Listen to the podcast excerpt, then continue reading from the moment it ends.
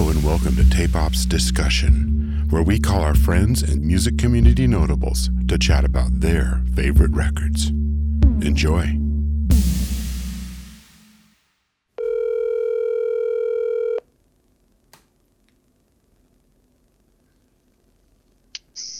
Hello. Heba, it's Jeff. How's it going, man? It's going good. How are you? I'm okay. How's life? Welcome to Discussion. I'm Jeff Stanfield, and this week we have our friend and mastering engineer Heba Kadri discussing Manuel Göttsching's E E2 E4.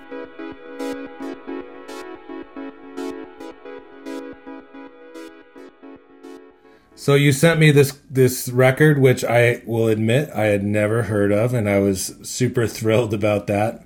Um, Manuel Göttsching, Yes. E2, E4. Why'd you send me this record? Um, I sent you this record because it was pretty, um, kind of pretty mind blowing when you read about the history of it. Um, that he sort of unexpectedly is the godfather of minimal techno.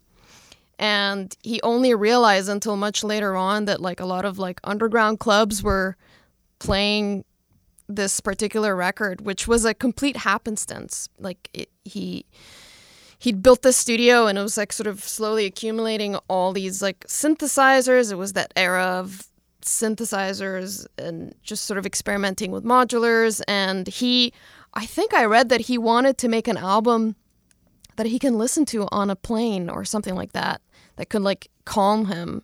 And so it was supposed to be like this really sort of calming record and it it ended up being this like perfect sort of rhythmic minimal uh masterpiece.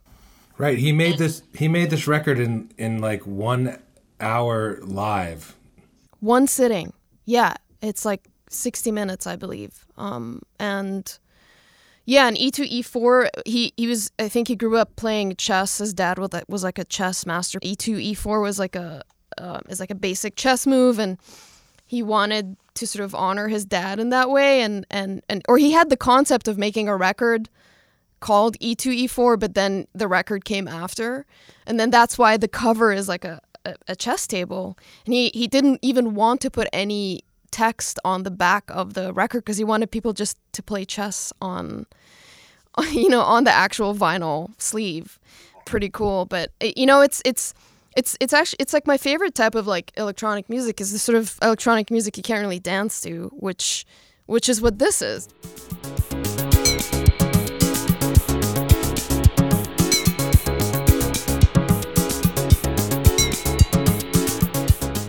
You know he's uh he's the guitar player in Ashra. And uh, I've I've I love Ashra. I'm I'm such a huge fan of Ashra especially the the record Blackouts.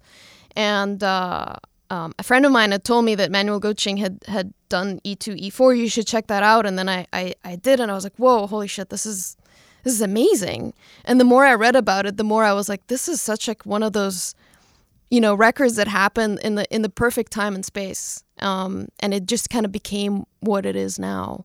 And the and the and the amazing thing about it is like he he put it out like every single reissue of this record has been independent. Like he he put it out all himself. And i think there was a, a, a reissue version of it that came out in 2016 and i i can't remember who cut it but you know it's it's a it's a pretty long side.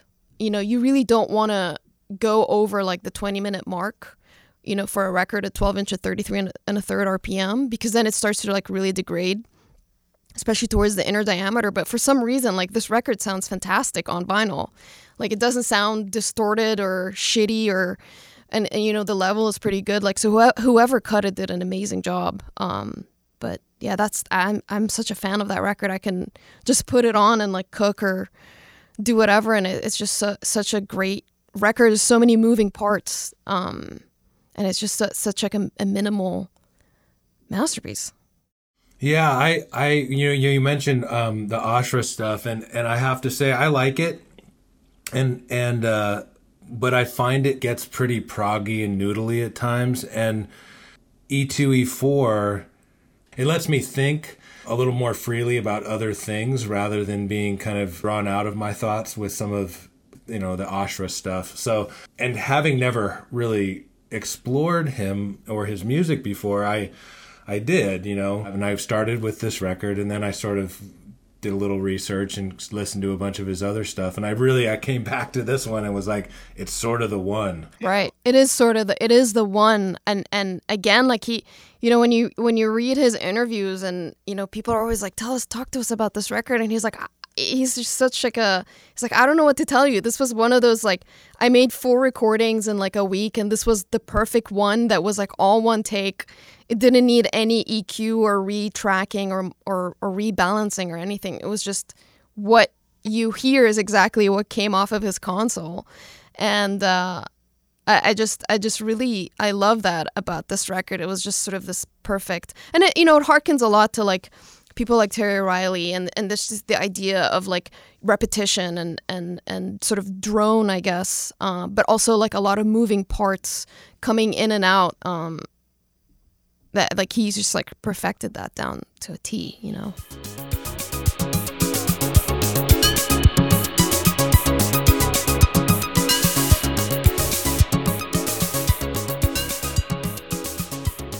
Yeah, and it's interesting that he wanted to make it for travel because it sort of gives you some insight into how his mind's eye sees travel. I don't know if that makes sense, but I thought like, yeah, yeah I totally see him sitting on a train looking out a window.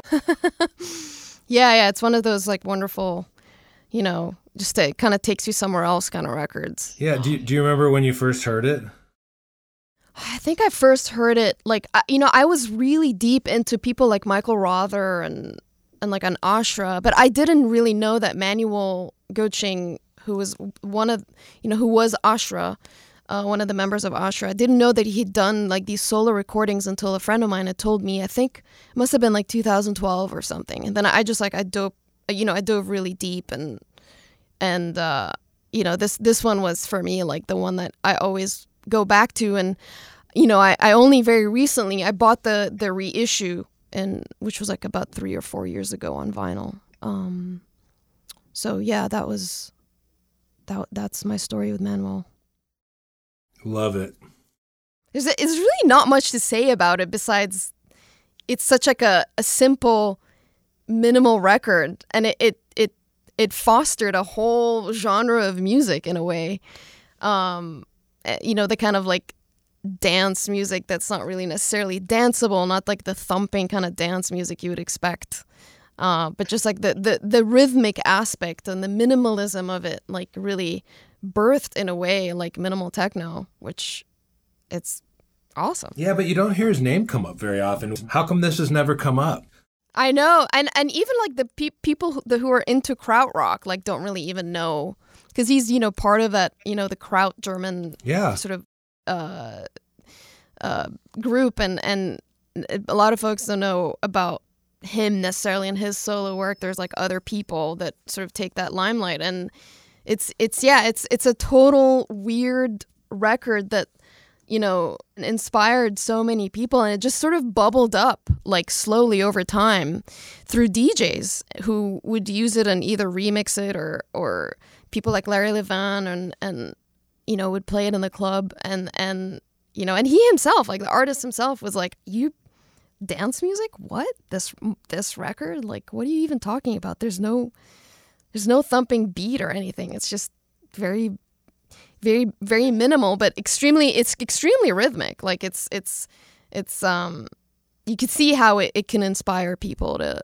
to to sort of take elements of it and, and make something else with it. Yeah, and it you know, we live in a time where immediacy is king and patience is you know waning and everything is so eight second video or whatever. It tells me of a different time. It marks a different time but it but it is super futuristic still. Right and he also talks about how in the era when he was making that record was like a real renaissance period in in germany and especially in berlin when people were like sort of you know, using uh, you know all these like abandoned warehouses and and you know just playing music and sort of and, and especially after you know the unification in the 90s and how um you know, it was really I think in the '90s when the record like start, started to have like a serious resurgence. Um, uh, and so, you know, it, a lot of his music is very politically, just like any artist. Like politics kind of moves,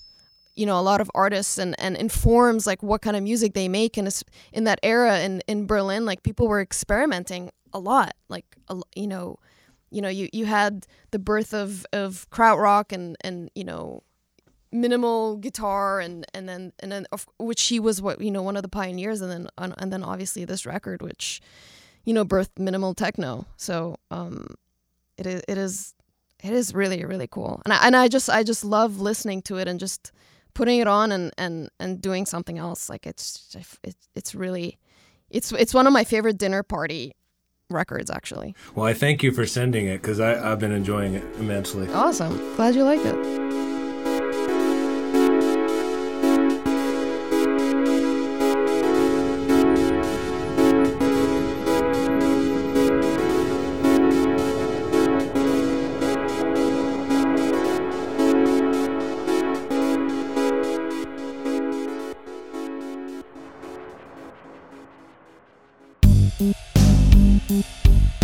Thanks for listening. Discussion is created by Tape Op, the creative music recording magazine. Free subscriptions are available at tapeop.com, along with our regular podcast and online content.